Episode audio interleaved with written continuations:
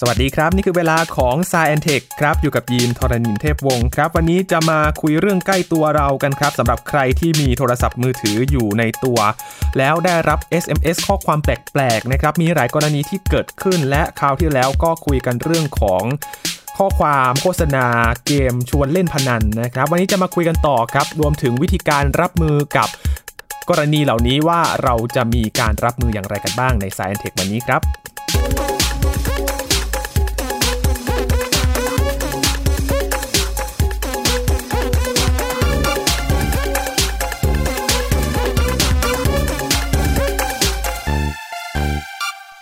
เมื่อช่วงสัปดาห์ก่อน พี่หญิงมณีนาฏอรพนาคุยกับพี่หลามจิกโกไอทีไว้นะครับ เกี่ยวกับเรื่องของ SMS ชวนเล่นพนัน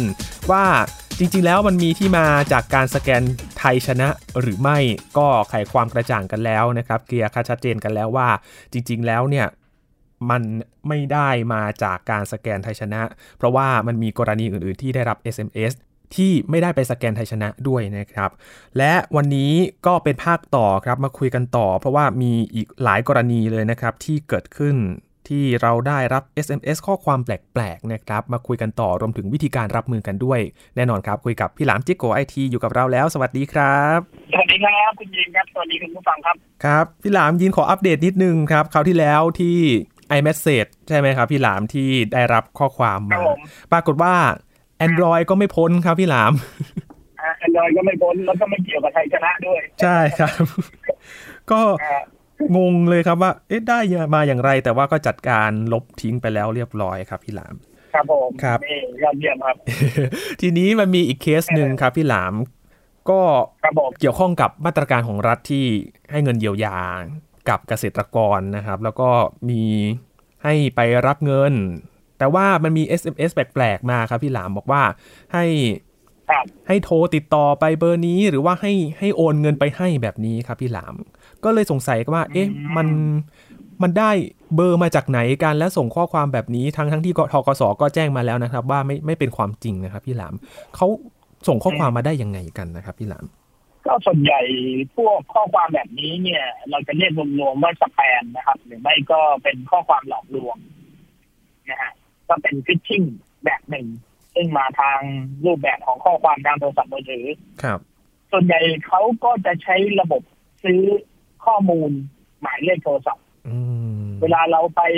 ลงทะเบียนใช้บริการอะไรก็ตามแต่ที่เป็นบริษัทข้างร้านนะครับ ครับ ในเบื้องลึกเบื้องหลังเนี่ย จริง ๆแล้ว หลาย ๆ หน่วยงานเนี่ย ก็มีการแอบเอาข้อมูล ซึ่งอันนี้เนี่ยผมไม่ได้ใส่ร้าย หรือว่าไม่ได้กล่าวโทษ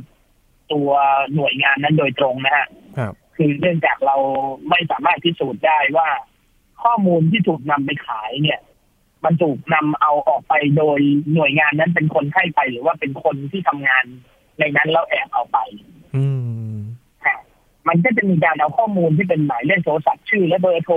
นะฮะบางคนมีรายละเอียดมากกว่านั้นอีกนะครับ ก็ส่วนใหญ่เราจะไปให้ข้อมูลเหล่านี้จากที่ไหนครับ จากบริการต่างๆ ที่เราไปใช้บริการครับ ไม่ว่าจะเป็นเอ่อโอ้จริงๆผมไม่อยากระบุนะเดี๋ยวจะหาว่าไปใส่ร้ายเขาไม่ว่าคือบริการไหนก็ตามแต่ที่เขาขอชื่อที่อยู่และเบอร์โทรเราไปครับ ครับ นะฮะก็มีโอกาสที่จะโดนขายหรือว่าโดนนำไปขาย เสร็จแล้วก็เอามาใช้นะฮะเอามารวมๆกันเป็นดัตต้าเบสใหญ่ๆขายกันคือเป็นหมื่นๆแสนๆเบอร์ โอ้ เสร็จแล้วคนที่ซื้อไปนะฮะก็สามารถเอาไปทำเรื่องเหล่านี้ได้ครับ ครั คือจะ บ เอาไปทำเรื่องดีก็มีนะ บางหน่วยงานเขาก็บางธุรกิจนะครับเขาก็ซื้อไปเพื่อที่จะไปทำเทเลมาร์เก็ตติ้งของเรา อืม อาจจะโทรมาขายบริการเป็นแบบนั้นแบบนี้อะไรอย่างเงี้ย ครับ ก็เป็นไปได้ หรือบางคนก็อาจจะซื้อมาเพื่อทำเรื่องที่ไม่ดีก็ได้ อืม เช่นเอามาทำสแปมเอามาทำฟิชชิ่งหลอกลวง เอาไปส่งให้พวกคอเซ็นเตอร์บ้างก็ได้นะครับส่วนใหญ่จะมีที่มาแบบนี้ครับคุณยิงครับ ครับ ถึงขั้นซื้อขายกันเลยเหรอครับ มีมูลค่าขนาดนั้นเลยเหรอครับพี่หลาม พอมันรวมเยอะๆเนี่ยฮะคือถ้าเบอร์เราคนเดียวเนี่ย มันไม่ได้มีมูลค่ามากมายขนาดนั้น ครับ แต่ถ้ารวมกันเป็นหมื่นๆแสนๆคนยิ่ง ผมถึงเรียกว่าเป็นเป็นชุด Database อืม คือชุด Data Base บางอันเนี่ย จัดระบบไว้ดีมาก แบ่งเป็นประเภทแบ่งเป็นอายุคนแบ่งเป็นเพศชายเพศหญิง แบ่งตามอาชีพ แบ่งตามระดับรายได้ให้ด้วย ครับ คือถ้ามีละเอียดขนาดนั้นเนี่ยแสดงว่ามันเป็นชุดข้อมูลที่สามารถเอาไปทำประโยชน์ได้ง่ายมากและเยอะมาก อืม มันก็จะมีราคาสูงขึ้นสูงขึ้นครับ ครับ ยิ่งจำนวนเยอะบางคนอาจจะรวบรวมได้เป็นแสนเบอร์ บางคนก็ได้เป็นหมื่นเบอร์อะไรเงี้ยก็ราคาแตกต่างกันไป อืม ครับ ขึ้นอยู่กับข้อมูลรายละเอียดด้วยว่า มีการเข้าถึงของเจ้าของเบอร์นั้นเนี่ยมากน้อยแค่ไหนด้วย ใช่ครับใช่ ครับทีนี้ครับพอมันเกิดปัญหาขึ้น บางทีเราก็ไม่รู้ตัวนะครับว่าเราได้ให้ข้อมูลไปจากที่ไหนบ้างนะครับพี่หลาม โอ้มันหลายที่มันหลายที่ คือส่วนใหญ่เราเนี่ยก็ไม่ได้หวงแหนข้อมูลมากนะครับ ขนาดนั้นนะฮะคือต้องบอกเลยว่าเรื่องของข้อมูลส่วนบุคคลเนี่ย คนไทยยังยังมีความเข้าใจเรื่องนี้น้อยนะฮะแล้วก็กฎหมายบ้านเราก็เพิ่งเพิ่งจะมีการอัปเดตไปนะฮะแต่เราก็ยังไม่เข้าถึงแล้วก็ยังไม่ได้เข้าใจ และยังไม่ได้นำไปใช้มันมากนักนะฮะ ครับ ถ้าเป็นในต่างประเทศเนี่ย คือเขาอาจจะมีประสบการณ์เยอะกว่าเรานะครับ คนที่อยู่เมืองนอกเนี่ย เวลามีใครมาขอให้กรอกข้อมูลอะไรเนี่ย มันจะต้องมีเรื่องของ agreement ครับเรื่องของข้อตกลงว่า มันจะต้องเหมือนมีแผ่นแผ่นหนึ่งอะที่อธิบายไว้เลยว่า ข้อมูลที่ขอไปนี้ จะถูกนำไปใช้เพื่ออะไรเท่านั้น ถ้านำไปใช้นอกเหนือจากนี้ถือว่าเป็นความผิดของผู้ที่ได้รับข้อมูลไป อืม ซึ่งต้องมี agreement แบบนี้เขาถึงจะยอมให้ข้อมูลนะฮะ ครั ถ้า บ เป็นเมืองนอกเนี่ยเดินมาถึงไม่เหมือนบ้านเราอ่ะทำแบบสอบถามอ่ะเดินสะกิดแขนกันตามริมถนนได้เลย อ่ะ ใช่ไหมฮะถ้าเป็นเมืองนอกนี่สะกิดแขนแบบขอชื่อเบอร์โทรหน่อยได้ไหมฮะโอ้โหเขาแจ้งตำรวจจับเราเลยนะ โห เพราะฉะนั้นมันก็เป็นเรื่องที่คอนเซนเทรตไม่เท่ากันนะฮะ ครับ มีความแตกต่างกันอย่างชัดเจนนะฮะบ้านเราอาจจะประสบการณ์ยังน้อยนะครับ ต้องอาศัยช่วงจังหวะเวลาที่น่าจะเรียนรู้กันเยอะกว่านี้ ครับ ทีนี้พอมันหลุดไปแล้วเนี่ย เราก็จำไม่ได้ครับเพราะว่า ใช่ วัคนรั วั บ นหนึ่งเราไม่รู้ให้ไปกี่ที่ ในช่วงชีวิตเราเราให้ไปกี่รายบ้างก็ไม่รู้เราก็ไม่แน่ใจ ครับ เป็นอย่างนี้ยครับ โอ้มันมันเยอะมากแล้วบางที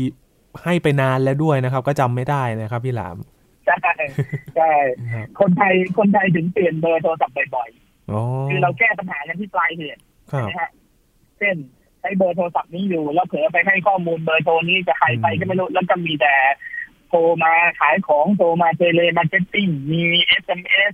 ชวนให้เสียค่าบริการนู่นนี่นั่นเยอะแยะจะไปหมด เดือดร้อนหนักเปลี่ยนเบอร์เลย อืม ซึ่งมันเป็นวิธีการแก้ปัญหาที่ไม่ถูกต้องครับ เพราะว่าคือเบอร์ในบ้านเราเนี่ย เบอร์ที่เราเลิกใช้ผ่านไปเก้าสิบวัน มันจะถูกวนกลับมาในระบบใหม่ เพื่อให้คนอื่นได้ใช้ต่อ อืม เป็นการใช้ทรัพยากรอย่างคุ้มค่า ครับ บางคนเนี่ยเปิดเบอร์ขึ้นมาใส่ซิมเข้าไปในเครื่องฟังเปิดสัญญาณขึ้นมาปุ๊บเอสเอ็มเอสมาเลย อืม มันมาจากเจ้าของเก่า โอ้โห พฤติกรรมที่เจ้าของเก่าทำเอาไว้นะฮะโอ้แบบว่ามาต้อนรับกันขนาดนี้เลย เปิดเครื่องปั๊บมาทันทีเลย โอ้โอ้ วิ คิด ธีแก้ปัญหาที่ถูกต้องคือ เราไม่ควรจะเปลี่ยนเบอร์ครับ ครับ ถ้าเป็นอย่างประเทศอย่างอ่าไต้หวันเนี่ย คือคนไทยเนี่ยนึกอยากจะซื้อซิมเบอร์ใหม่เนี่ย เดินเข้าร้านสะดวกซื้อ หยิบปุ๊บจ่ายตังค์ได้เลยลงทะเบียนใช่ไหมฮะ ง่ายเล ป ย ระชาชนคนหนึ่งจะมีกี่เบอร์ก็ได้ ครับ นะฮะแต่ถ้าไปอย่างสิงคโปร์ไปอย่างไต้หวันอะไรเงี้ย ผมเคยมีประสบการณ์ไปที่โน่นแล้วจะไปซื้อเน็ตซิมใช้อะฮะ ครับ เราสมมติเราไป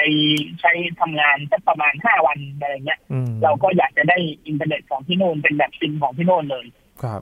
ผมเคยซื้อครั้งแรก แล้วผ่านไปปีหนึ่งผมก็นึกว่าเบอร์นั้นก็คือใช้แล้วทิ้งไปเลยถูกไหมครับ อืม พอผมไปครั้งที่สองเนี่ยที่ไต้หวัน ผมจะไปซื้อซิมเขาบอกว่าคุณซื้อไม่ได้เพราะคุณเคยซื้อซิมเบอร์นี้แล้ว ในระบบมันจะขึ้นเลยครับ โอ้ เขาบอกว่าคนไม่ว่าจะเป็นคนไต้หวันเองหรือชาวต่างชาติในไต้หวันเนี่ย คุณมีเบอร์ที่เป็นเบอร์เติมเงินหรือเบอร์ที่แบบว่าใช้ชั่วคราวเนี่ย ไม่ได้เป็นรายเดือน คุณมีได้แค่คนละหนึ่งเบอร์เท่านั้น อืม คือเขาเขาบอกว่าดิฉันยินดีขายซิมให้คุณแต่ว่าคุณต้องใช้เบอร์เดิม ครับ โอ้ก็ได้ผมผมใช้เป็นเน็ตอยู่แล้ว ผมผมไม่ได้มีปัญหาว่ามันเบอร์อะไร อืม แต่ว่าถ้าถามว่าเบอร์อะไรผมจำไม่ได้ แล้วก็ไม่มีข้อมูลแล้ว ครับ เขาก็ต้องอัปเดตข้อมูลกับระบบให้ เอาพาสปอร์ตเราไปเทียบแล้วเสร็จแล้วก็รีจิสเตอร์สิ่งใหม่ให้เรา ครับ แต่บ้านเรานี่โอ้โหอยากได้ซิมเดินเข้าร้านสะดวกซื้อหยิบฟับมีคนละแปดเบอร์สิบเบอร์ก็ ได้ ไม่พอใจเบอร์นี้เบอร์นี้ใช้งานลำบากก็โยนทิ้งซื้อใหม่วนใหม่ อืม ทรัพยากรมันถึงเปลืองมากครับ ครับ เรามีประชากรคนไทยจำนวนเท่าไหร่ครับตัวนี้เจ็ดเจ็ดสิบ ประมาณ เท่าไหร่ครับคุณดี หกสิบกว่าล้านคนค population รับ เรา หกสิบกว่าล้าน หก คน สิบก ค ว่า รั ล้า บ นนะครับ ครับ ตอนนี้เราใช้เบอร์โทรศัพท์ไปแล้วสามร้อยล้านเบอร์นะครับ โอ้โหเฉลี่ยเนี่ยหนึ่งคนเนี่ยมีมากกว่าหนึ่งเบอร์อีกนะครับพี่หลาม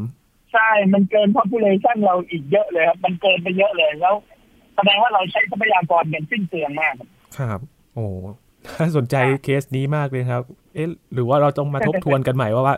แต่ละเบอร์เนี่ยควรจะจัดการยังไง แล้วก็ทรัพยากรที่เหลือจริง ๆ แล้วมันสามารถไปใช้อย่างอื่นได้ด้วยหรือเปล่าครับพี่หลาม ใช่ครับ คือคือถ้าเราไม่ทิ้งเบอร์เนี้ยวิธีวิธีที่ถูกคือ ถ้าเรามีปัญหากับเบอร์นี้ เราก็เคลียร์ปัญหาของเบอร์นี้ไปครับ ครับ แล้วเราไม่ต้องทิ้งเบอร์นี้แล้วเราก็ใช้เบอร์นี้ มันจะทำให้ผู้คนเนี่ยจดจำเราง่ายยิ่งขึ้นแล้วเวลา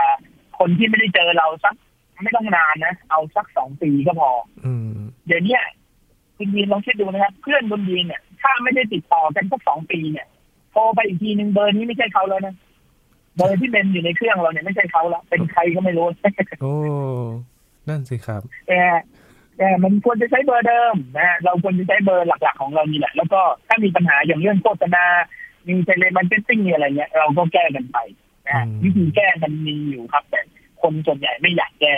อ่ เพราะคิดว่ายุ่งยากหรือว่าทำไม่เป็น ครับ ทีนี้เชื่อว่าวิธีแก้มัน ยตัวอย่างตัวผมเองนะฮะ มันไม่ยากใช่ไหมครับพี่หลามวิธีแก้ มันไม่ยากครับยกยกตัวอย่างตัวผมเองเนี่ย เชื่อไหมฮะไอปัญหาไอแมสเซจที่คนเจอกันผมก็ไม่เจอ อืม นะครับ ผมนี่ใช้มือถือทั้ง Android ทั้ง iPhone ก็ไม่เจอ ครับ เรื่องของ SMS ส่งมาแบบมาหลอกเอาค่าบริการครั้งละห้าบาทสิบบาทต่อสัปดาห์อะไรเงี้ยก็ไม่มีนะฮะเทเลมาร์เก็ตติ้งโทรมาขายนู่นขายนี่ไม่มี อืม เพราะว่าผมใช้วิธีที่ผมเข้าใจ และผมคิดว่ามันเป็นเรื่องที่ถูกต้อง ผมผมก็ใช้วิธีนี้ในการแก้ปัญหา ครับ แล้วมันได้ผลครับ มันได้ผล อืม ต้องฝากพี่ห ลามช่วยแชร์แล้วแหละครับ ว่ามีวิธีแก้ยังไงบ้างครับพี่หลาม ได้ครับได้ครับเดี๋ยวผมแชร์ให้ฟังนะฮะ ครับ เอาเรื่องอะไรก่อนดีเอาเอาจริงๆมันใช้ได้หมด คือไม่ว่าเราจะได้รับการรบกวนจากบริการใดก็ตามนะครับ อืม คือถ้าเป็น SMS อาจจะต้องโทรเข้า call center ของผู้ให้บริการมือถือนะฮะ ครับ คอเซนเตอร์อาจจะบอกว่ากดโค้ดนี้ด้วยตัวเองเลยนะคะจะยกเลิก SMS ทั้งหมดผม ผมจะบอกว่าไม่ คุณคือผู้ให้บริการ คุณต้องบริการผมสิผมมันไม่ต้องกดโค้ดเองหรอก อืม ผมแค่บอกว่าผมไม่ได้ต้องการรับ SMS โฆษณาจากใครใด ๆ เลย เราไม่มีเราไม่มีความต้องการรับสิ่งนี้เลย เพราะฉะนั้นคุณก็แค่ปิดระบบไปในระบบที่คุณทำเครือข่ายเลย ว่าผมเนี่ยรับ SMS เฉพาะคนที่มีเบอร์ผมเท่านั้น ครับ อ่าเราก็รับปิดไปเลยใช่ไหมฮะเขาก็ต้องจัดการให้เรา ซึ่งถ้าเราสั่งแบบนี้ปุ๊บหนึ่งหนึ่งเรื่อง SMS หายเกลี้ยงครับ ครับ ด้วยการโทรเพียงแค่ครั้งเดียวนะฮะหายเกลี้ยง ม สอง เทเลมาร์เก็ตติ้งโทรมาขายของ อันนี้แก้ยากหน่อยต้องแก้ทีละเปลาะครับ เพราะว่าบางทีคนที่ได้เบอร์เราไปเนี่ยเขาก็โทรหาเราโดยตรง โดยที่ผู้ให้บริการไม่ได้ควบคุม เพราะว่ามันเป็นการโทรด้วยเสียงตามสายเหมือนสายโทรศัพท์ปกติ ครับ ถูกไหมครับ อืม วิธีการแก้คือ เราไม่ควรจะปฏิเสธเขาแล้วก็วางหูไปเฉยๆนะฮะจริงๆ การทำธุรกิจเนี่ย มันมันมีคำหนึ่งว่าไม่ซื้อไม่หาไม่ว่าอะไรใช่ไหมครับ ครับ แต่ถ้าเราไม่ต้องการบริการสิ่งนั้นเนี่ย เราสามารถบอก เราสามารถบอกคนที่โทรมาหาเราได้ว่าเราไม่ต้องการ เราไม่ต้องการสิ่งนั้นแล้วอะช่วยช่วยไม่โทรมาอีกได้ไหม อืม นะฮะเราสามารถแจ้งเขาได้นะครับ บอกเลยว่าแบบ วิธี จะโทกามราร อีก ใช่ฮะวิวิธีการคืออย่างนี้ครับ สมมติว่ามีคนโทรมาขายบริการอะไรสักอย่างหนึ่งกับเราก็ตามบอกเราบอกเขาอย่างนี้ครับ คืออันแรกผมอธิบายก่อนนะ อย่าไปตำหนิคนที่เขาโทรมา เพราะว่าคนคนนั้นเขาคือคนทำงานเจ้าหน้าที่นะฮะเขาไม่ได้มีส่วนเกี่ยวข้องใดๆเขาทำตามหน้าที่นะฮะอย่าอย่าไปดุเขา อืม เราแจ้งเขาแบบนี้ครับว่า คุณครับช่วยเข้าไปในระบบคอมพิวเตอร์ของคุณหรือระบบโทรศัพท์ของคุณ แล้วเข้าไปกรอกข้อมูลหรือเข้าไปตั้งค่าเลยว่า ผมไม่ต้องการรับบริการโทรมาโฆษณาหรือเสนอบริการแบบนี้อีก ครับ ให้ลบชื่อและเบอร์ผมออกจากระบบนี้เลย อืม เราบอกเขาแบบนี้ครับ เพราะว่ามันมีกฎหมายคือผมไปปรึกษาเพื่อนผมที่เป็นทนายเนี่ย มันมีกฎหมายอยู่คล้ายๆกับพวก เหมือนอย่างเวลาเวลาเราหงุดหงิดใจว่า เอ๊ะทำไมมีโปรโมชั่น อินเทอร์เน็ตหรือบริการอะไรก็ตามแต่ที่ดีกว่าทำไมผู้บริการเขาถึงไม่เปลี่ยนให้เราล่ะทำไมปล่อยให้เราใช้โปรโมชั่นเดิมที่มันจ่ายแพงกว่าอยู่ได้ อืม อันเนี้ยคนไม่เข้าใจเยอะนะ คือมันมีกฎหมายอยู่ครับว่าถ้าผู้ใช้บริการไม่แจ้งความจำนงในการเปลี่ยนแปลงบริการด้วยตัวเอง ผู้ให้บริการไม่มีสิทธิ์เปลี่ยนแปลงบริการนั้นโดยพลการนะครับ อ๋อ อ่า หลักการเดียวกันเลยครับ ถ้าผู้รับบริการไม่ต้องการการโทรหา และเสนอบริการและสินค้าโฆษณาดังต่อไปนี้ เราต้องแจ้งความจำนงด้วยตัวเองเหมือนกัน ครับ พอเราแจ้งความจำนงด้วยตัวเอง มันจะเข้าข่ายทางกฎหมายว่า เขาต้องรับทราบและเขาต้องปฏิบัติตาม เพราะว่าเราได้แจ้งไปแล้ว อืม ซึ่งถ้าหากคุณแจ้งความจำนงไปแล้วแล้วคุณบอกว่าอ่ะผมไม่ต้องการรับสายโทรเข้ามาโฆษณาขายสินค้าจากคุณอีกต่อไป ถ้าเขายังโทรมาอีก เราสามารถเอาหลักฐานเนี้ยไปฟ้องร้องบริษัทเขาได้นะครับ อ๋อ นะฮะบางทีเกิดสมัยแรกๆผมใช้วิธีนี้เลย ครับ ผมไม่รู้ว่าคุณเอาเบอร์ผมมาจากใคร แต่คุณโทรหาผมโดยที่ผมไม่ได้รับ ไม่ได้อนุญาตให้คุณโทรมาก่อน เพราะฉะนั้นคุณมีความผิด อืม เขาก็จะลบเบอร์เราออกทันที นะฮะ อันเนี้ยมันเป็นกฎหมาย ครับ คือถ้าเราแจ้งความจำนงว่าเราไม่ได้ต้องการบริการนี้ เขาต้องหยุดและต้องไม่ทำผิด อืม ซึ่งถ้าเราทำอย่างเงี้ยจะกี่บริการก็ตามแต่เราก็แจ้งไปเรื่อยๆเขาโทรมาเราก็แจ้งไปเขาโทรมาเราก็แจ้งไปมันไม่อยากได้อะไรเราก็บอกเขาไป ครับ ห่างไปสักระยะหนึ่งแป๊บเดียวเบอร์นั้นจะคลีนเลยครับ โอ้ จะไม่มีใครโทรมารบกวนเลย เป็นวิธีที่ไม่ยากเลยแต่คนส่วนใหญ่อาจจะไม่ทราบ และก็ไม่รู้ว่าจะต้องปฏิบัติแบบนี้ อืม เพิ่งรู้จากพี่หลามอย่างหนึ่งก็คือว่า เวลาเราใช้บริการอย่างโปรมือถืออะไรอย่างนี้ที่ใช้อยู่ แต่ว่าแบบมีบริการที่ดีกว่า อันนี้เราต้องไปแจ้งก่อน เราต้องแจ้งความจำนงครับ เราเราต้อง อืม บอกว่า เราอยากรู้ว่ามีโปรที่ดีกว่านี้ไหม ครับ ถ้ามีโปรที่ดีกว่านี้เราขอเลือกแล้วเราก็ขอเปลี่ยนเป็นอันนั้น อืม ซึ่งผู้ให้บริการไม่มีสิทธิ์เปลี่ยนให้เราครับ ครับ ใช่ไหมฮะ อืม ถ้าถ้าเขาเปลี่ยนให้เราโดยอัตโนมัติเนี่ย เราจะผิดกฎหมายทันที อืม แต่คนไทยในบ้านเราเนี่ยส่วนใหญ่ใจงุนหงิดว่าทำไมไม่เปลี่ยนให้ฉันล่ะในเมื่อมีสิ่งที่ดีกว่าทำไมไม่นำสิ่งที่ดีกว่า ให้ให้ชีวิตฉัน บอกว่าไม่ได้ไม่ได้ ถ้าเขามีสิทธิ์ทำอย่างนั้นนะวันหลังมีมีโปรที่แพงกว่านั้นเขาก็เลือกให้คุณจ่ายเงินแพงกว่านั้นได้สิ อืม อ่านึกดูดีๆนะฮะ ครับ อย่าไปเปิดช่องแบบนั้นนะฮะ ครับ โอ้ ก็เหมือนเป็นการไปอัปเดตด้วยเหมือนกันนะพี่หลามว่า เราใช้โปรอะไรอยู่แล้วมันมีอะไรที่แบบมันดีกว่าไหมเปลี่ยนแปลงอะไรอย่างนี้ก็เช็คอัปเดตกับผู้ให้บริการไปด้วย อ่าใช่ครับ อืม ควรควรจะแจ้งความจำนงเข้าไป ครับผม นะฮะแล้วเรื่องโฆษณาทั้งหลายแหละก็จะค่อยๆหายไป อืม แล้วเราก็ไม่ต้องเปลี่ยนเบอร์ครับ พอเราไม่ต้องเปลี่ยนเบอร์ทรัพยากรเบอร์โทรศัพท์เนี่ยเขาก็ไม่ต้องไปทำเปิดเบอร์หลักล้านใหม่ๆ ตอนนี้เรามี 09 08 06 ใช่ไหมครับ ครับ อีกหน่อยถ้าไม่พอใช้เราก็ต้องเปิด 07 05 ตามมาอีก อืม ซึ่งถ้าเราไม่ปรับเปลี่ยนวิธีการเนี่ย มันก็จะสิ้นเปลืองแบบนี้ไปเรื่อยๆ แล้วมันไม่มีวันพอครับ ครับ นะฮะ อืม มันก็ต้องปรับวิธีใช้แบบนี้ จริงๆผมว่าไม่แน่อีกหน่อยกสทชบ้านเราอาจจะขอเสนอเป็นร่างกฎหมายว่าคนไทยควรจะมีเบอร์โทรศัพท์ได้ไม่เกินกี่เบอร์ อืม อ่าอาจจะอย่างนั้นเลยนะ ค ค รั รับ บ อาจจะมีการคุยกันแบบนั้นเลย ซึ่งผมว่าก็น่าจะเป็นรถแบบอย่างหนึ่งที่เขาคิดเอาไว้หรือเปล่า อืม เป็นไปได้นะครับ โอ้เรื่องนี้น่าสนใจนะครับ แต่ว่าอีกเรื่องหนึ่งที่ควรจะทราบด้วยก็คือว่าเราจะจัดการยังไง เพื่อให้เราได้ใช้เบอร์เดิมได้ โดยไม่ต้องเปลี่ยนเบอร์ใหม่หลาย ๆ ครั้ง ใช่ก็ต้องลองใช้วิธีดูครับ อืมมันมีอีกเคสหนึ่งครับ อย่างโทรศัพท์ของยีนนะครับ ใช้ระบบของ Android แล้วก็มีเบอร์ที่ชวนให้ใช้บริการเนี่ยแหละครับ โทรเข้ามา แต่ว่าพอโทรมาเสร็จปุ๊บ ไปดูประวัติการโทรครับพี่หลาม มันขึ้นมาว่า ครับ เป็นเบอร์ที่เบอร์ต้องสงสัยครับขึ้นสีแดงไว้เลยนะครับพี่หลามว่าเอะเบอร์นี้เนี่ยมันเป็นอันตรายนะว่าควรจะจัดการอะไรอย่างนี้ยครับ อันนี้มันเป็นระบบของโทรศัพท์มือถือ หรือว่าเป็นระบบของระบบปฏิบัติการครับพี่หลาม มันเป็นส่วนของ Android ครับ อืม Android เนี่ยเขาจะมีข้อมูลสิ่งที่คนเคยเอาไว้หรืออาจจะเคยมีปัญหาอยู่แล้วอะไรเงี้ย ครับ นะฮะซึ่ง Google Google เขาก็จะทำการบ้านตรงนี้แล้วก็คือ Google เป็นเป็นเครื่องมือค้นหาใช่ไหมครับ บางทีเราก็สามารถค้นหาเบอร์โทรศัพท์ใน Google ได้ด้วย อืม แสดงว่า Google ก็มีข้อมูลในด้านนี้อยู่นะฮะ เพราะฉะนั้นบางที Google ก็จะเจอข้อมูลแบบนี้แล้วเขาก็จะแจ้งเตือนเรา ซึ่งมันเป็นฟีเจอร์หนึ่งที่ใส่มาใน Android ครับ ครับ ก็บางคนก็จะเจอแบบนี้ อืม ถ้าเป็นระบบ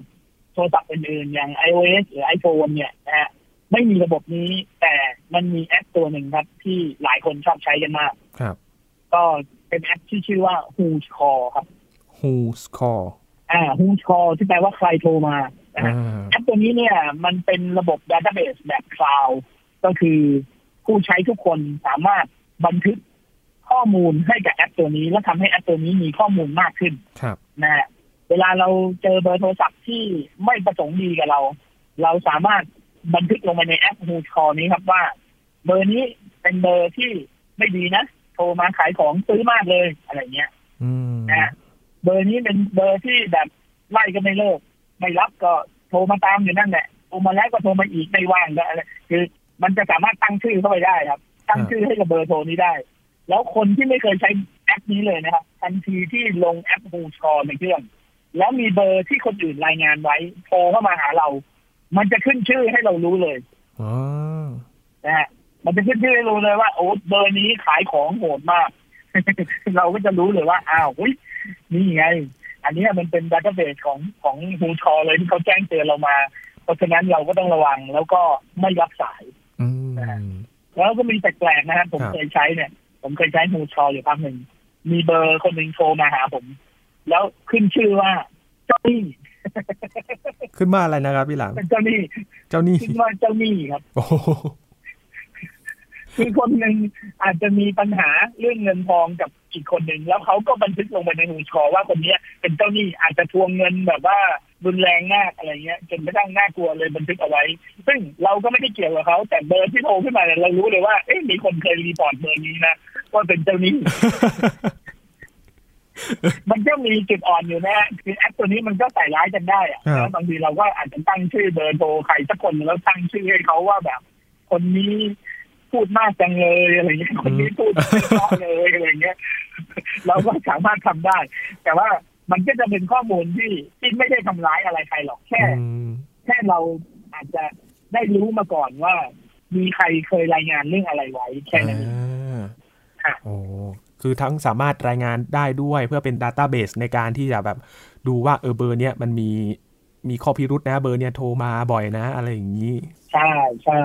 ครับ คือคือทุกอันเนี่ยมันจะมีมันจะมีแจ้งเตือนมาเลยครับ อืมพี่หลามครับแล้วอย่างมีบางเบอร์ที่โทรมาครับพี่หลาม แล้วพอเราโทรไปเนี่ย โทรไม่ติดครับ บอกว่าไม่มีเบอร์นี้ให้บริการ มันเกิดจากอะไรครับพี่หลาม อ๋อ แสดงว่าเบอร์นั้นอาจจะโทรมาจากอินเทอร์เน็ตครับ อื ไม่ได้โทรมาจากระบบที่เป็นระบบโทรจริง ๆ อาจจะเป็นเบอร์ที่โทรมาจากอินเทอร์เน็ตครับ ใช้ระบบอินเทอร์เน็ตโทรมา แต่ว่ามันมันเรียกว่า IP call แต่ว่าพอพอเขาโทรมาแล้วเนี่ยเขาสามารถตั้งชื่อตัวเขาเองได้ว่าเขามาจากเบอร์อะไร อืม ซึ่งซึ่งมันก็เหมือนกับการตั้งชื่อเฉยๆครับ มัน ครับ สามารถตั้งเป็นเบอร์อะไรก็ได้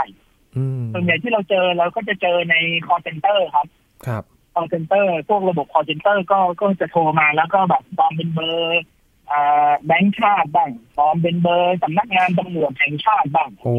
เป็นเบอร์ของหน่วยงานเลย ใช่ใช่ครับ ถ้าสมมุติว่ามันมีการปลอมเบอร์ขึ้นมาเป็นโทรจากอินเทอร์เน็ต แล้วก็โทรมาจากหน่วยงานต่างๆ แล้วพอโทรกลับ พอเราไปเช็คว่าอันเนี้ยเป็นเบอร์ของหน่วยงานที่เป็นหน่วยงานของรัฐนี่แหละที่มีอยู่ แสดงว่า ครับ เป็นการปลอมแล้วใช่ไหมครับพี่หลาม ใช่ครับเป็นการโทรผ่าน IP ซึ่งเขาจะใส่เป็นเบอร์อะไรก็ได้ า ซึ่งอันเนี้ยเราจะไปกล่าวโทษหน่วยงานนั้นที่เป็นเจ้าของเบอร์นั้นจริงๆก็ไม่ได้ เพราะว่า ครับ เขาไม่ได้มีส่วนรับรู้อะไรเลย อื นะฮะ มแต่ว่าถ้าพอเกิดกรณีนี้เนี่ย ให้ไปแจ้งดีกว่าว่าเกิดนี้เกิดขึ้นมีการปลอมแปลง เพื่อที่จะเป็นประโยชน์ให้กับหน่วยงานด้วย ก็จริงๆการแจ้งก็ไม่ได้เกิดประโยชน์อะไร เพราะว่า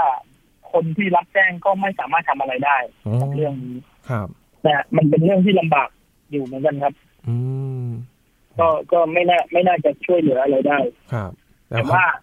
วิธีการก็คือพอเป็นแบบนี้เนี่ยเราต้องระวังตัวเองครับว่าอ้าวเบอร์โทรที่ขึ้นมาเนี่ย มันอาจจะไม่ใช่มันอาจจะไม่ใช่หมายเลขนะจริง ๆ ไม่ใช่หน่วยงานนั้นจริง ๆ ก็ได้นะที่โทรหาเรา อืม ใช่ไหมฮะ ครับ เอ่อมันอาจจะไม่เป็นอย่างนั้นก็ได้ ทีนี้เราเราก็อย่าอย่าไปมั่นใจว่าเขาโทรมาจากหน่วยงานนี้จริง ๆ แล้วก็ จะทำให้เราเข้าใจผิดได้ ครับอื ค่ะ มโอ้ก็เป็นอีกเรื่องที่ต้องระวังกันเลยนะครับ เพราะว่า โทรมาไม่รู้ว่ามาจากไหนแล้วว่าว่าโทรมามีมีหมายสาร หรือว่ามีอะไรแบบนี้ แต่ว่าก็ต้องตั้งสติดีๆนะครับพี่หลาม ก็ส่วนใหญ่พวกคอเซ็นเตอร์มันถึงได้ประสบความสำเร็จในการหลอกลวงคน อืม เพราะว่าเขาใช้วิธีนี้แล้วคนก็ตกใจแล้วคนก็เชื่อ ครับ นะ อืม เราทุกคนก็จะกลัวแล้วก็ทำตามแล้วก็โดนหลอก ครับ โอ้ต้องระวังให้ดี ๆ เลยนะครับ ว่าโทรมาแบบนี้เนี่ยต้องทำตัวยังไงนะครับ เพื่อที่จะไม่ได้ตกเป็นเหยื่อ ใช่ครับ นะครับ ก็วันนี้โอ้โหได้ความรู้หลายเรื่องเลยครับ พี่หลามเกี่ยวกับเรื่องของการ ครับผม ได้รับ SMS หรือว่าการได้เบอร์แปลกๆมาแบบนี้เราจะรับมืออย่างไรรวมถึงการจัดการเบอร์ตัวเองนะครับ เพื่อที่จะรักษาเบอร์เผื่อเพื่อนเก่าโทรหาได้จะได้ไม่ต้องโทรไปแล้วแบบไม่มีเบอร์อยู่แล้วอะไรอย่างนี้ ใช่ ครับ ใช่ใช่ครับ จริง ๆ เป็นสิทธิ์ของเราที่สามารถจัดการ แก้ด้วยนะครับ พวกนี้ได้ใช่ไหมครับ พี่หลาม ใช่ครับ มันเป็นสิทธิ์ของเราอยู่แล้วครับ แต่เราไม่อาจจะไม่เคย ไม่เคยปกป้องสิทธิ์ของตัวเอง ครับ เป็นสิทธิ์ของเราโดยโดยแท้เลย อืม พอฟัง s ายเทคตอนนี้นะครับ ก็ลองลองไปสำรวจดูนะครับว่าเรา